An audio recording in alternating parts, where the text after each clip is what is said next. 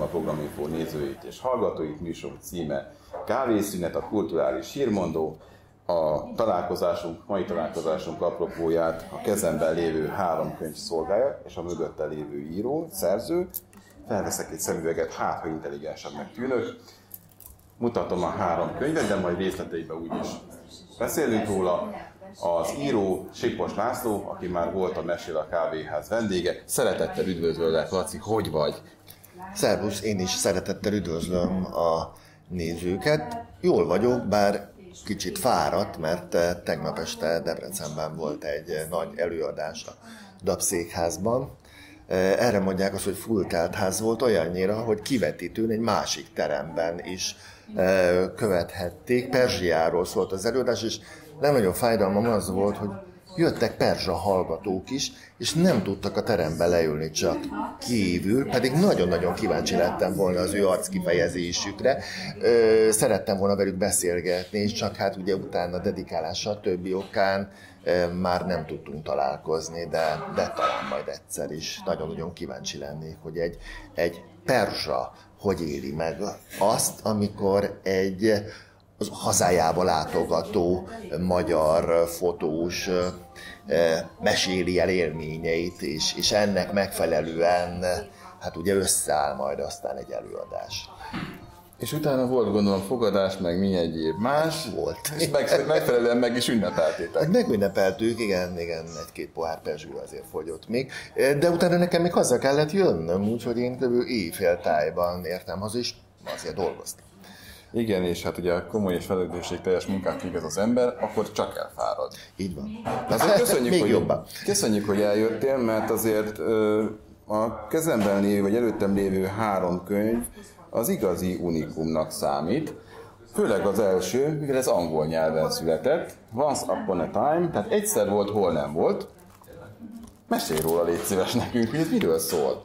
Ez a könyv, ez, ez, egy, ez egy hát hogy is mondjam, nem az én ötletem alapján született könyv. Történt az, hogy egy nemzetközi műemlékvédő szervezet kért tőlem egy úgynevezett portfóliót, tehát ugye az eddig megjelent műemlékes munkáimnak a, a, az összefoglalóját e, csokorba gyűjtve e, nyújtsam át nekik, hogy milyen célból azt én hivatalosan nem tudom.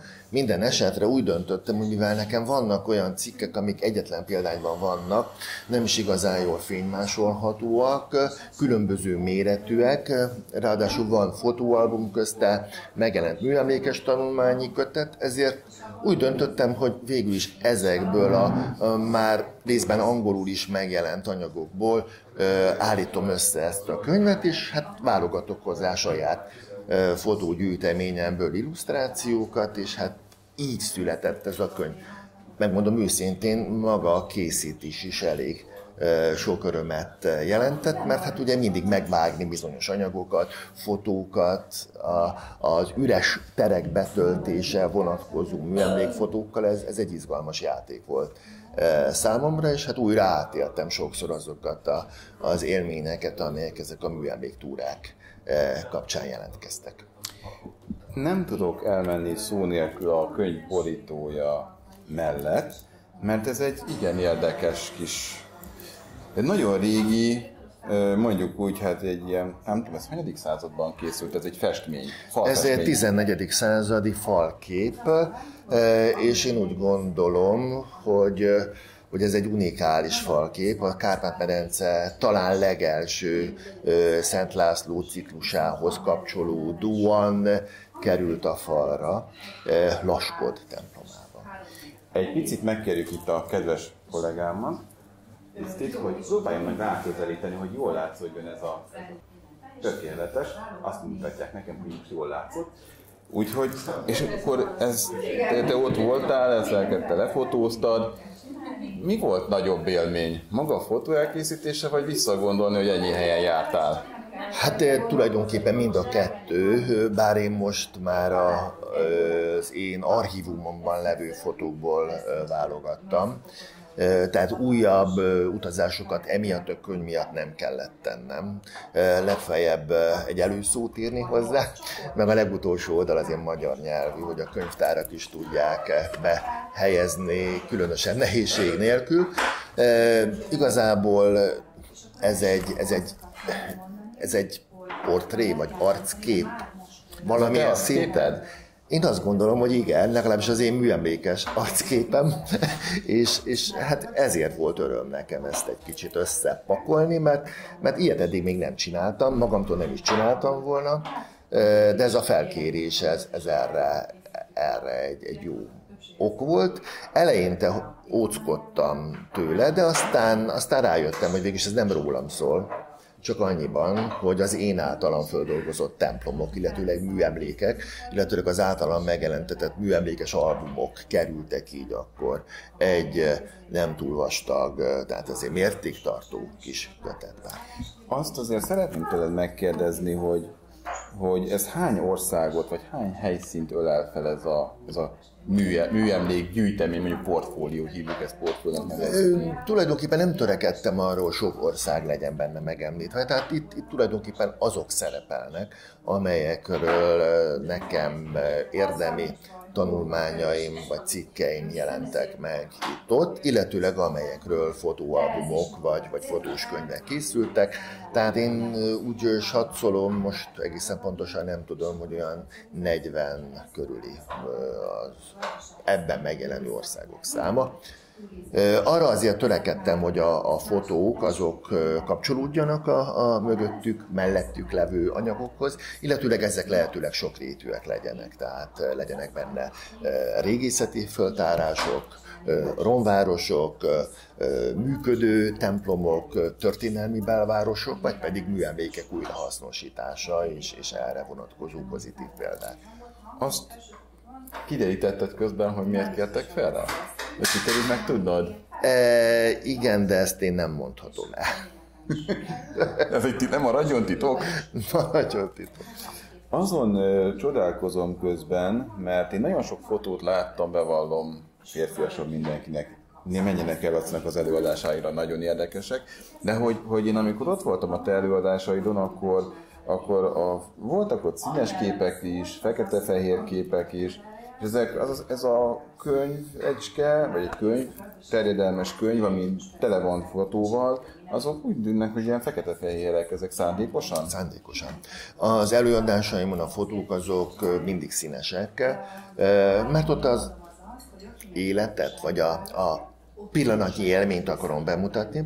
Itt viszont úgy gondolom, hogy egy műemlékes kötetben az időtlenségre fókuszálva, inkább dokumentarista jellegű fotókat rögzítek, és akkor ezek, hogy egységesek legyenek, ezért fekete-fehérek. Még akkor is, hogy adott esetben az a műemlékalbum színes volt, mint például a, a két tibeti album, mert hát ott annyira pont lényeges. Azt, pont azt ah, így van, annyira lényegesek a színek, de itt most olyan fotókat választottam ebbe, ahol, ahol nem hazudok nagyot, hogyha fekete-fehérre butítom le az egyébként színes fotóimat az csak egy érdekesség, és biztos tudod rá a választ, és azért teszem fel bátran ezt a kérdést, hogy azt, hogy, az, hogy fekete-fehérben jelenik meg valami, az, az előtérbe helyezi azt, hogy a műemlékek különleges értékei kijöjjenek? Én azt gondolom, hogy különösen a, a több ezer éves műemlékeknél, különösen a, a régészeti zónáknál, a romvárosoknál, ott talán még, még előnyére is válhat. Tehát azért ezek elég monokróm műemlékek, tehát maga a kő, gránit, bazalt, mészkő színe az, ami, ami eleve fotózható itt, tehát nem nagy veszteség, hogyha a színvilágot elhagyjuk. Ezeknél a freskóknál meg rá kellett jönnöm arra, hogy mint a címlapon is látszik, hogy azért ezek ezek nagyon-nagyon megkopott képek, ezek vakolat alól előkerült képek, és hát ennek megfelelően talán a fekete-fehér még inkább kicsit hogy is mondjam csak, attraktívabbá, beszédesebbé teszi. A lényegtelen foltok elhalványulnak, a lényegesek pedig előtűnnek, a lényeges vonalak, kompozíciók. Tehát én azt gondolom, hogy szerintem ez így jó. Nem véletlen, hogy, hogy nemzetközi műemlékes magazinok is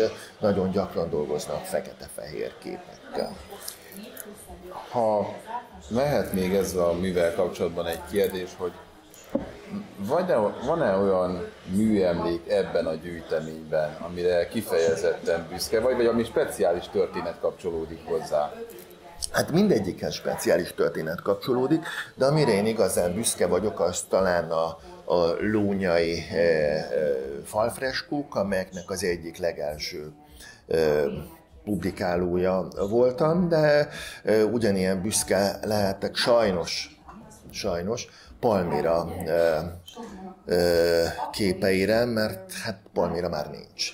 Palmirát, ezt a fantasztikus világörökséget elpusztították, és az utolsók egyike lehettem, aki műemlékes szemmel készíthetett róla fotóalbumot, ami aztán végül is hát öt kiadásban, többek között angolul is megjelent. Azt lehet tudni, hogy ez a műemlék védelmi központ, ez a Nemzetközi Műemlék Védelmi Központ, az ugye az ICOMOS. Mondjuk ki a nevét. Nem, nem mondjuk ki a nevét, mert ez éppen nem az ICOMOS. Nem. nem.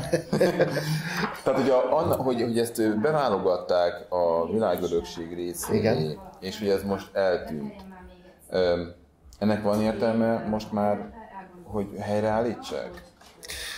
Hát ez egy nagyon messzire vezető kérdés. Hát úgy gondolom, hogy már csak azért is lenne értelme helyreállítani, hogy, hogy megörökítsék ezt a Sejem út és Tömén út találkozásánál fekvő fantasztikus várost az utókornak, ha nem is eredetiben, de hát azért formájában, és hát hogyha majd egyszer végre helyreáll a béke és beindul a turizmus, hát azért mégis a turisták is megnézhessék azt, hogy mi volt itt néhány évvel ezelőtt. Jó, hát azt azért tudjuk, és nem állunk el nagy titkot, hogy azért ez a fajta helyreállítás az nem ugyanaz lesz. Persze, hogy nem ugyanaz, de hát Varsó sem ugyanaz, Persze. tehát Varsó is teljes mértékben elpusztult. Ehhez képest azt kell, hogy mondjam, hogy hogy a Rinek és az Óváros az tulajdonképpen most egy 1950-es években épült, hogy is mondjam csak, díszlet, ami aztán mégiscsak megkapta világörökség rangot. Nyilván az óváros szerkezete, a Rinek, az óvárosban helyreállított templomok együttese, hát azért mégiscsak megőrzésre és kitüntetésre érdemes. Persze. Öm, egy szóval, hogyha jellemetnéd, miért érdi meg, miért javaslod, ajánlod mindenki figyelni ezt a könyvet? Hát én most ezt a könyvet annyira nem ajánlom azok figyelmébe, akik akik beszélnek angolul, ajánlom azok figyelmébe, akik esetleg érdeklődnek egy nyíregyházi műemlékvédő munkássága iránt, de ajánlom mindenkinek lapozgatásra, aki érdekes műemlékes fotókat szeretne látni, mert azok mindenféle nyelvismeret nélkül is a feliratok alapján élvezhetők. Aztán kezembe kerül két darab másik könyv. Nem mondod. Igen, ide kézzel ide adtad nekem, és azt mondod, hogy erről is beszélhetünk. Van egy olyan, hogy találkozások, beszédek és beszélgetések. Megmutatjuk. Egy kicsit. Ez nem olyan régen jelent meg, 2020-as kiadás. Így van. Annyira meleg, hogy szinte süt. Így van. Picit mesélj nekem erről, mert nagyon beszédes a cím, hogy találkozások, és hát a, a csillagokból akár a földön kívüli találkozásokra is lehetne nem, nem, gondolni. Nem földön kívüli találkozások szerepelnek ebbe. E, valamilyen közös fogalmat szerettem volna találni annak, hogy hogy kiállítások megnyitó beszédeit, illetőleg általam más emberekkel folytatott és különböző helyeken publikált, megjelent beszélgetéseket, hogy lehet, hogy lehet egy cím alá vonni, és akkor hát így jött ez a találkozások cím. A könyv megint nem az én ötletem volt, most úgy látszik megtalálnak ilyen, ilyen kihívások, amelyekre végül is hát időnként igent mondok. Ebben az esetben például arról volt szó, hogy az elmúlt évben volt jó néhány olyan kiállítás megnyitása, amelynek a megnyitó szövegeit nem csak hogy elkérték, hanem meg is jelentették itt ott. Például föltették a galéria honlapjára, megjelent itt kisebb művészeti lapokban, és, és akkor döbbentem rá, hogy rengeteg megnyitó beszédem viszont meg elkallódott, és, és nem sokkal ezelőtt jelent meg Nagy Zsukának egy ilyen kötete, és volt olyan kedves, hogy kaptam belőle egy tiszteletpéldányt, mert két kiállításomat vagy ő nyitott meg, vagy írt róla verset, és, és ezek belekerültek ebbe a, a Tornacipők a Stégen című kötetbe, és hát innen jött az ötlet, hogy, hogy némelyik megnyitó beszédben én is elrugaszkodtam kicsit a földtől, és próbáltam, ha nem létező irodalmi vénámból csöpögtetni egy-két csöppet legalábbis a beszéd végére, és akkor hát ezek kerültek a kötet elejére. Festőművészekkel, grafikussal, fotóssal, diplomata fotókiállításával kapcsolatos megnyitó beszédek szerepeltek az első részben, a másodikban pedig beszélgetések, amelynek hát ugye a zászlós hajója Mohos Nagy Éva Lizdíjas operaénekes nővel való beszélgetésem, ami több labban is megjelent, és, és és utána válogattam be olyan beszélgetéseket, amiben egy picit én is jobban kinyílok, vagy én is beszélek egy kicsit többet arról, hogy mit, hogyan gondolok a, a, a világról, a művészetről, a művészet értékeiről. Um, ha jól látom, akkor egy beszélgetés hiányzik belőle. Nem? Nem tudom. Hát a velem folytatod. De az még nem jelent meg nyomtatásban, mert Majd itt meg... olyanok voltak, amelyek nyomtatásban jelennek meg, és... Nagyon jó, ezt csak viccnek szántuk, tehát azért ez csak egy poén volt. Egyébként az, hogy, hogy kiállítások megnyitói, te számoltad már valaha, hogy hány kiállításod nyílt meg, vagy te hány kiállítást nyitottál meg? Az, hogy nekem hány nyílt meg, azt tudom, mert ezt listázom. Tehát minden kiállítás megnyitó után odaírok még egyet erre a bizonyos listára, tehát ezt én tudom, hogy nekem mennyi volt.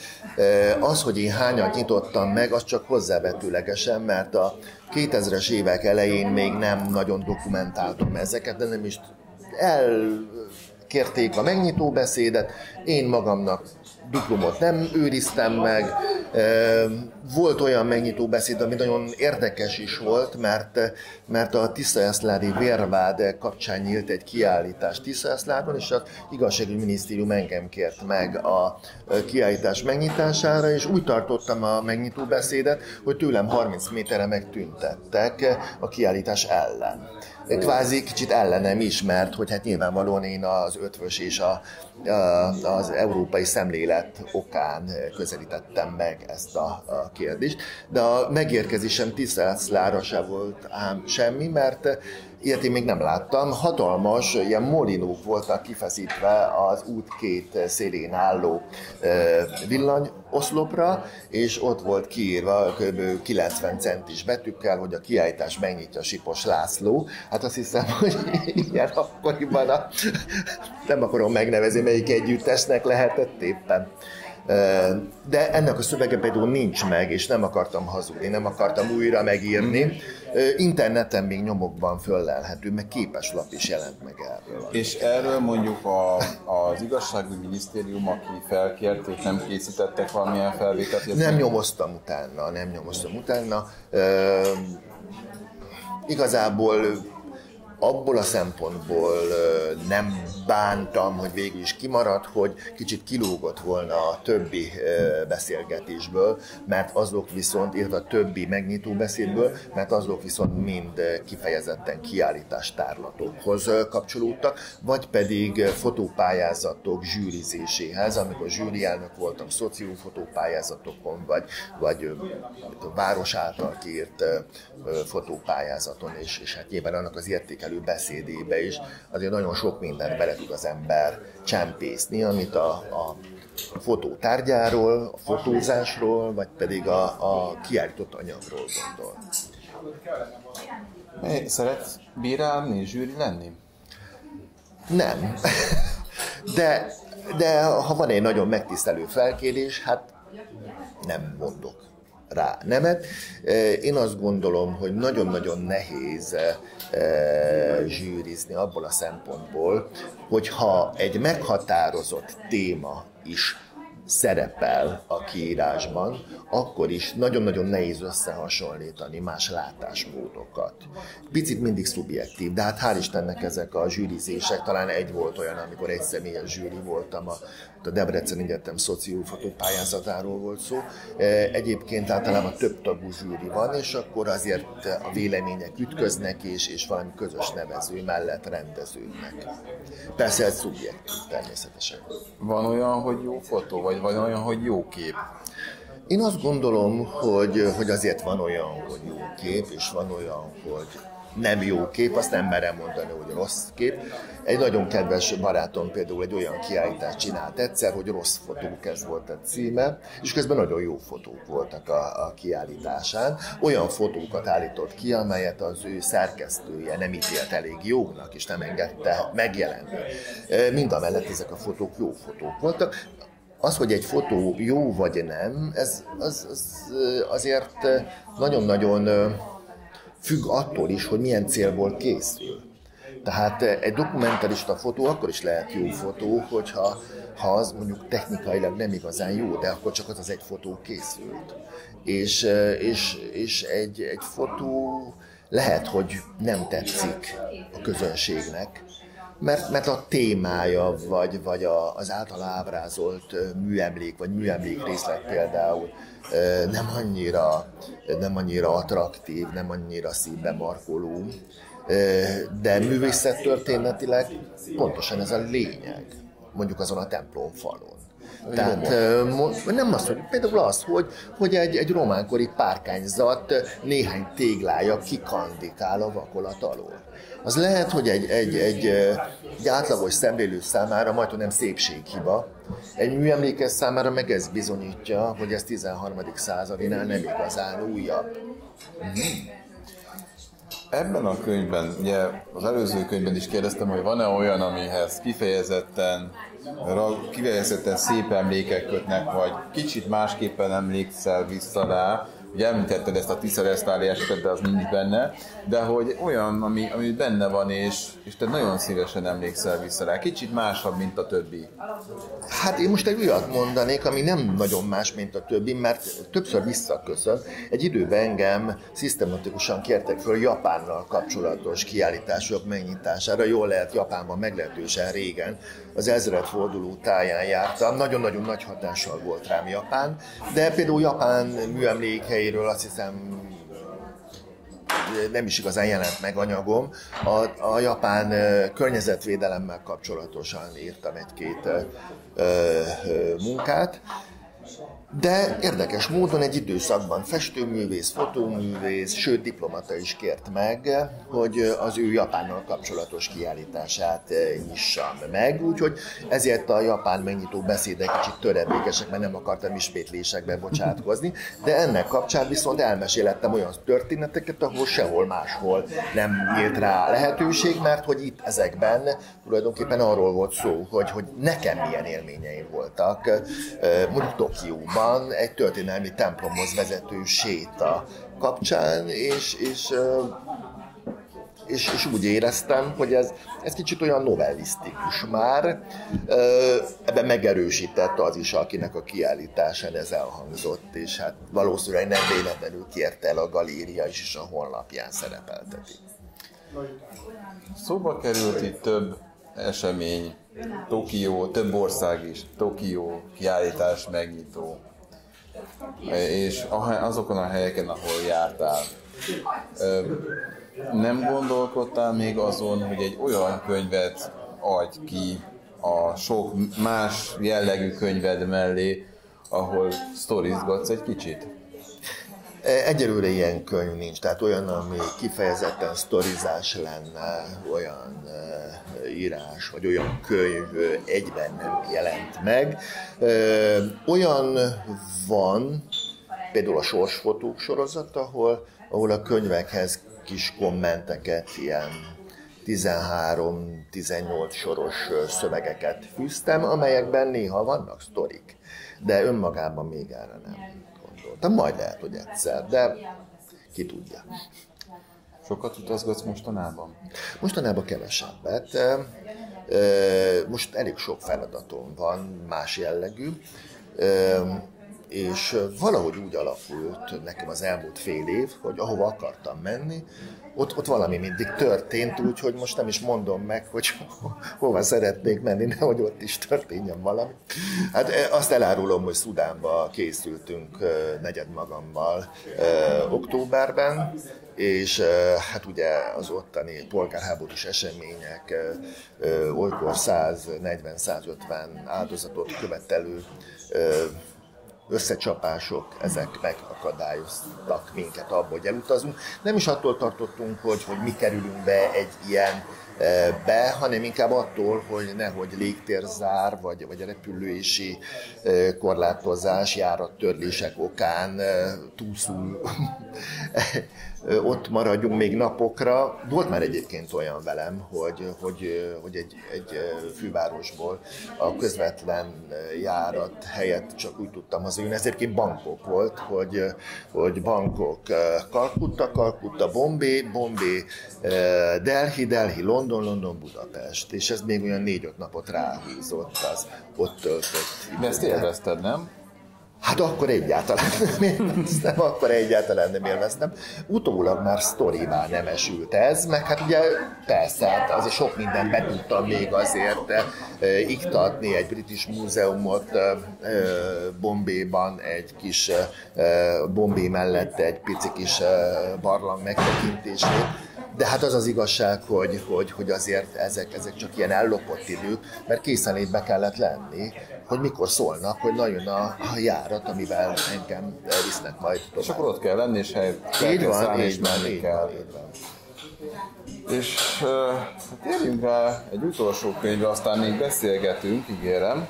Erről is, meg másról is folyamatosan folytatjuk. De hogy van a kezemben egy könyv, ami a címéből adódóan kicsit ilyen gasztrobloggerkedés, de utal. Ugye tíz falat, Lengyelország és a könyv. Meg az ember, aki mögötte van, itt ül mellettem.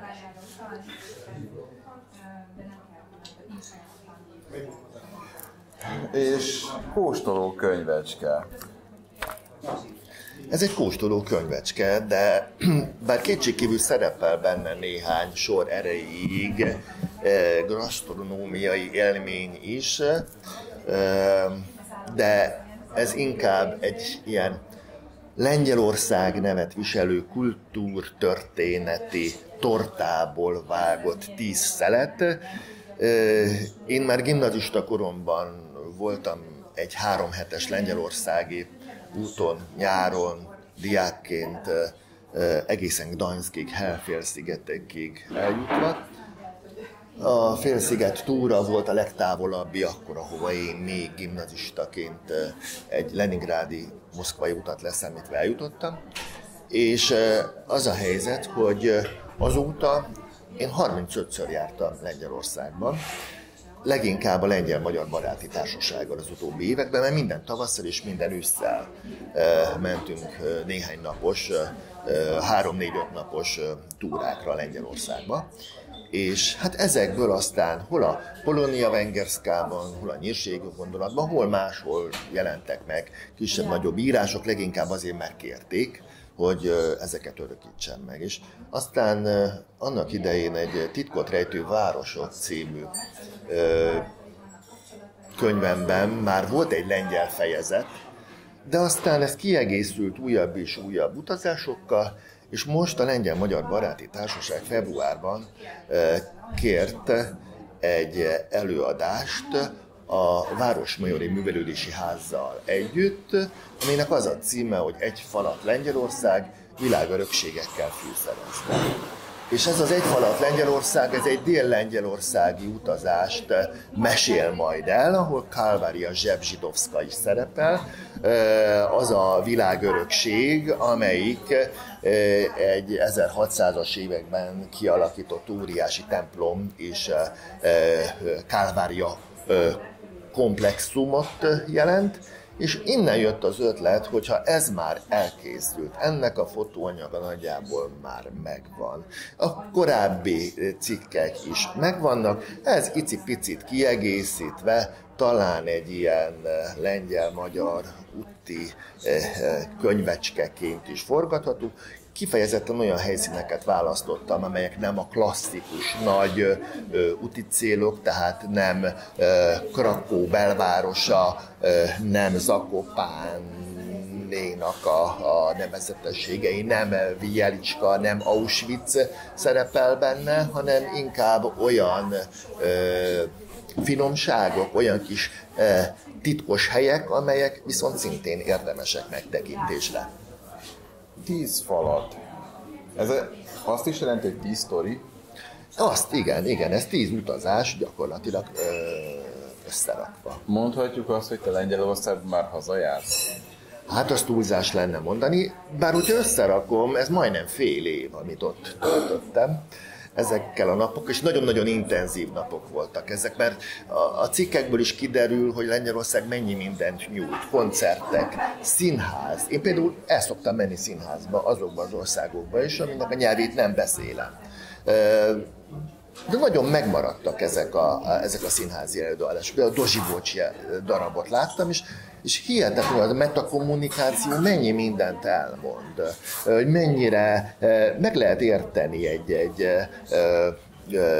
sztorit akkor is, hogyha az ember csak a gesztusokra, meg a közönség reakciójára figyel. Pont erre akartam, ezt akartam tőled kérdezni, hogy, hogy amikor ugye az ember így elmegy és nem érti a kristálytisztán a nyelvet, akkor gyakorta előfordul, mégis élvezi a, az előadást.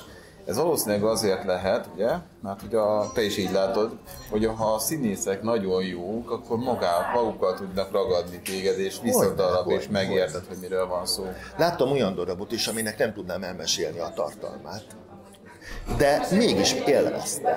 Mert, mert a színpadkép, a színészek stílusa, a zenei betétek, a koreografikus megoldások, azok, nyújtottak annyi élményt, hogy áthidalták azt, hogy én most nem vagyok teljesen birtokában a történetnek. Tehát persze azért voltak olyan helyzetek is, amikor balettfesztiválra tudtam elmenni, vagy pedig Orgona fesztiválra, és akkor ott, ott ilyen gondok természetesen nincsenek, mert hát ezek adják magukat. Amikor elutazol így a baráti társasággal, akár a lengyel-magyar baráti társasággal, akár barátaiddal, ugye negyed magaddal, vagy tized magaddal, attól függ, hogy milyen útra mész, és ugye azt már a Mesél a kávéházban kiveséztük, hogy általában nem szoktad el, de ugye eldöntöd, hogy ebből most lesz-e valami, vagy viszel magaddal a gépet, aztán magaddal ragad és fotózol. De ebből adódóan, hogy mindig viszel magaddal valamilyen fotóeszközt, fotózás alkalmas eszközt? Hát tulajdonképpen igen, ha más nem. Bár nagyon nem szeretek telefonnal fotózni, de, de igen, igen, igen, igen, igen. Lengyelországban mindig vittem, ráadásul Lengyelországban az utóbbi években mindig az a felkérés is ért, hogy akkor legyek én a, az idegenvezető. Tehát e, már a buszban a következő városról e, elmondtam jó néhány érdekes dolgot, ami orientálja a figyelmet, és amikor megérkeztünk, és nem volt helyi idegenvezető, akkor, akkor együtt tettük meg azt a műelmék túrát. Ha volt helyi idegenvezető, akkor meg csöndbe voltam, és, és akkor meg sem mukkantam, mert, mert azt nagyon inkorrektnek éreztem volna, hogyha bármilyen szempontból kiegészítem, vagy, vagy bele konkurálnék, az, az nem lenne szép. Szeretsz idegenvezetősködni?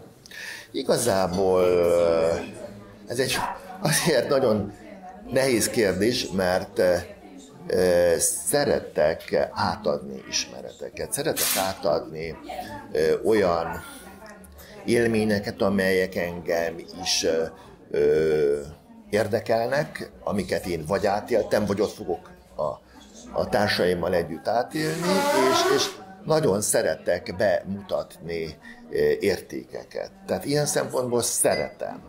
Ugyanakkor az idegenvezetésnek vannak olyan oldalai, amik tőlem rendkívül távol állnak, tehát hogy uh, hol kell pénzt váltani, uh, hol lehet vásárolni, mit érdemes vásárolni, Na meg hát a legegyszerűbb, a technikai szünetek beiktatása, ja. mert amikor ugye 40 vagy 50 magammal megyek, hát akkor, akkor ez a legfontosabb kérdését tud előlépni, és egy olyan városban, amíg én se jártam, honnan tudjam, hogy hol lesz 40-50 fő gyors levezénylésére alkalmas technikai helység. Tehát ez azért szokott uh, problémát okozni. Ezért ilyenkor előre próbálok valamiféle, uh, hát leginkább valljuk be, egy üzletközpontot kinézni, ahol, ahol ez nagy biztonsággal megoldható. Igen, és ezt ugye akartam is mondani, és közben belül mosolyogtam még, hogyha kifelé nem is nagyon látszott, hogy azért ez a kérdéskör, hogy amit mondtál, a technikai szünetér kérdésköre, az gyakorlatilag egy, egy városban, ha az ember betoppan, az nincs kiírva, hogy emberek, akkor 50 fővel ide lehet jönni. Pontosan. Tehát, hogyha negyed magaddal mész valahova, akkor semmi gond, bárhova, kávéházba, be, McDonald's és itt de 40 ember nem lehet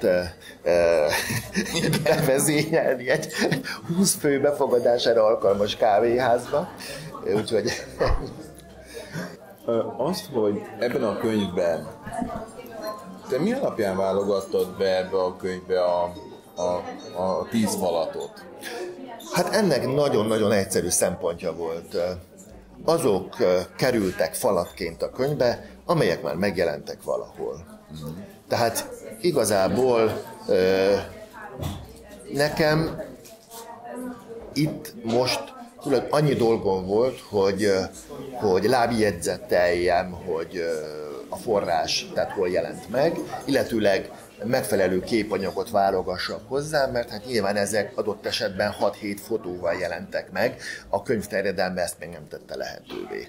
Tehát mindegyik falat egy bevezető nagy fotóval indul, és aztán közben van még néhány olyan, ami üres féloldalakat, illeteket, illetve üres oldalakat tölt ki. Például, csak egy képet mutatom bele, azt... Front Proszlávból láttam. Igen. Tehát, hogy az, hogy te hogy belekerültek azok az, azok az írások, amelyek már valahol megjelentek, ezek között van nagy kedvenc, amin számodra kifejezetten? Hát több kedvenc is van. Én kedvencek közé sorolom Vuj mi ezt leginkább Lódznak szoktuk mondani, de lengyelek Lúdzsnak ejtik. A második vagy harmadik legnagyobb lengyel város, mert Krakóval fejfej mellett tartanak a 780 ezres szintnél. Vudzsot azért szoktam említeni, mert oda aztán turista nem igazán szokott eljutni, hogy ott rengeteg érdekességet és titkot őriz. Például Európa leghosszabb főutcája, vagy Európa legnagyobb szecessziós temetője, vagy, vagy a, a lengyel filmközpont, ahol Max Faktortól Polánszkiig ott vannak a csillagok, ugyanúgy, mint a, a Sunset Boulevardnál, tehát ezek mindenképpen megörökítésre érdemesek, illetve az is, hogy ugye a lengyel Manchester, mert egy, úgy egy textilipari központ volt, és ennek köszönhette fénykorát, meg aztán a hatalmas bukását is. A régi gyárakból üzletközpontokat, kultúrközpontokat, modern művészeti múzeumot, ifjúsági találkozó helyeket alakítottak ki, és ezek, ezek fantasztikusan jól működnek. Tehát a műemlékes szemmel az utánhasznosításnak fantasztikus példáját láttam. Láttam egy olyan ötcsillagos szállodát, ami egy borzalmas gyárban van kialakítva is, és a natúr tégla a fal. Az más kérdés, hogy a szolgáltatás benne öt csillagos. Ez, ezt most tátott szájjal hallgattam.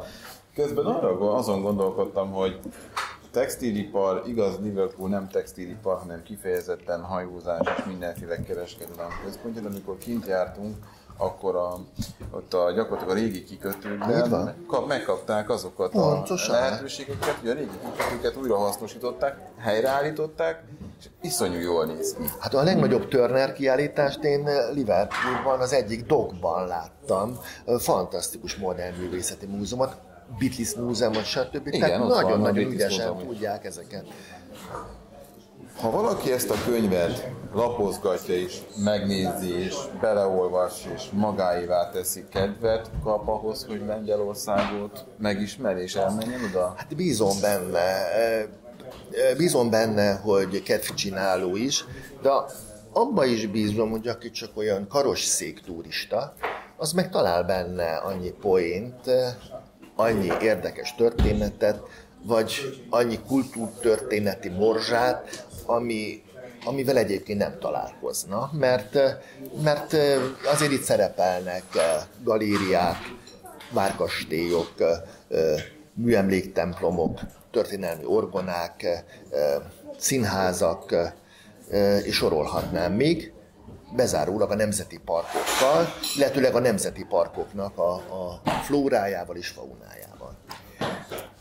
Azt azért mi meg szeretném ezzel a könyvvel kapcsolatban kérdezni, inkább máshogy teszem fel a kérdést. Tehát, hogy, hogy felmerült bennem az is, hogy van-e olyan ebben az alatt a 36 vagy 35 út alatt szerzett tapasztalattal, meg azon kívüli utazásaiddal, mondjuk Lengyelország tekintetében, ami nem kerülhetett bele, és te nagyon szeretted volna, hogyha belekerül, vagy jó lett volna, ha belekerül.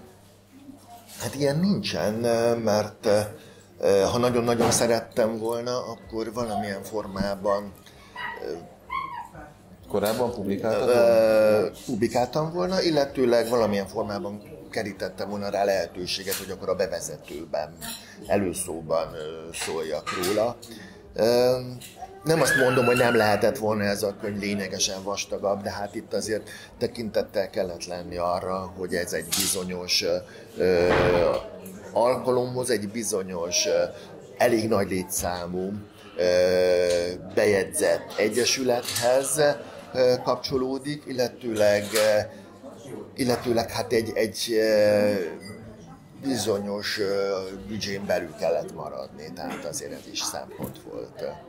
Tervezel-e valami olyan nagyobb durranást megjelentetni, akár előadásban, akár könyvben, a közeljövőben, ami, amit szeretnél még itt megemlíteni Hát nálunk? most ez a három könyv kielőzött egyet, amin én már elég régen dolgozom. Ez a Titkot rejtő világörökségek eh, címet eh, viseli. De jó cím. És eh, hát tulajdonképpen már olyan 85-90 százalékig meg is van.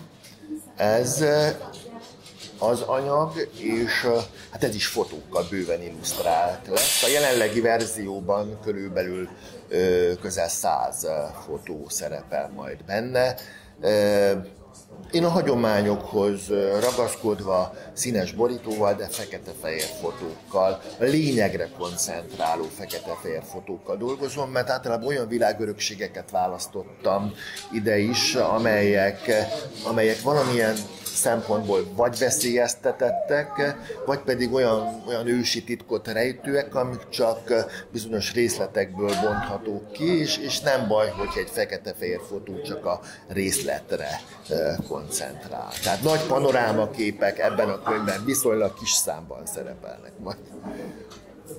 Amikor ez a könyv elkészül, azt ígérem neked, hogy visszajövünk, és akkor csak azzal fogunk foglalkozni.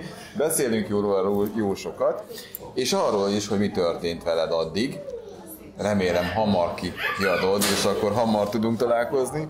Ha más nem, akkor viszont kiállításaidra, illetve előadásaidra kérjük meg a kedves tisztelt közönségünket és nézőinket, hogy látogassanak el, mert nagyon érdekesek. De ez valamikor most a kiállítások, vagy ilyen bemutatód? Február 18-án nyílik Újfehértó városban, a Városi Múzeumban Persepolis az időtlenség oszlopai címmel egy fotókiállítás, és kértek egy előadást is utána, egy ilyen vetített képes előadást. Hát most pillanatilag ez lesz, és hát február 26-án pedig lesz az már említett lengyel vetített képes előadás a Városmajori Művelődési Házban. Ígérem, mi ott leszünk, legalábbis én minden bizonyal. Úgyhogy ott találkozunk ismételten. Így a szeretném megköszönni a beszélgetés végén, hogy eljöttél hozzánk. Én nagyon élveztem a beszélgetést, mert egy teljesen más oldaladat mutattad meg, ami eddig még a mesél a kávéházban nem jött elő, főleg ezek a beszél, beszélget, beszédek és beszélgetések. Aztán az, hogy egy egy angol nyelvű könyvet is, amit te írtál a kezemben tartottam, ez, ez egy külön öröm volt. Úgyhogy én nagyon örülök, hogy eljöttél, és szeretném megköszönni, hogy szakítottál ránk időt, és bejöttél a kávészünetbe egy kicsit szünetelni velünk. Én köszönöm a meghívást. És várunk vissza azért. Addig is jó egészséget és sok sikert. Viszont kívánok. Köszönjük szépen. A kedves nézőtől mára búcsúzunk. Jöjjenek be a filterbe, igyanak egy melanzsot, igaz az enyém egy picit már, már megereszkedett, de attól még nagyon finom, van különböző tortájuk, pitéjük, jöjjenek, várják önöket szeretettel. Viszont látásra, viszont hallásra.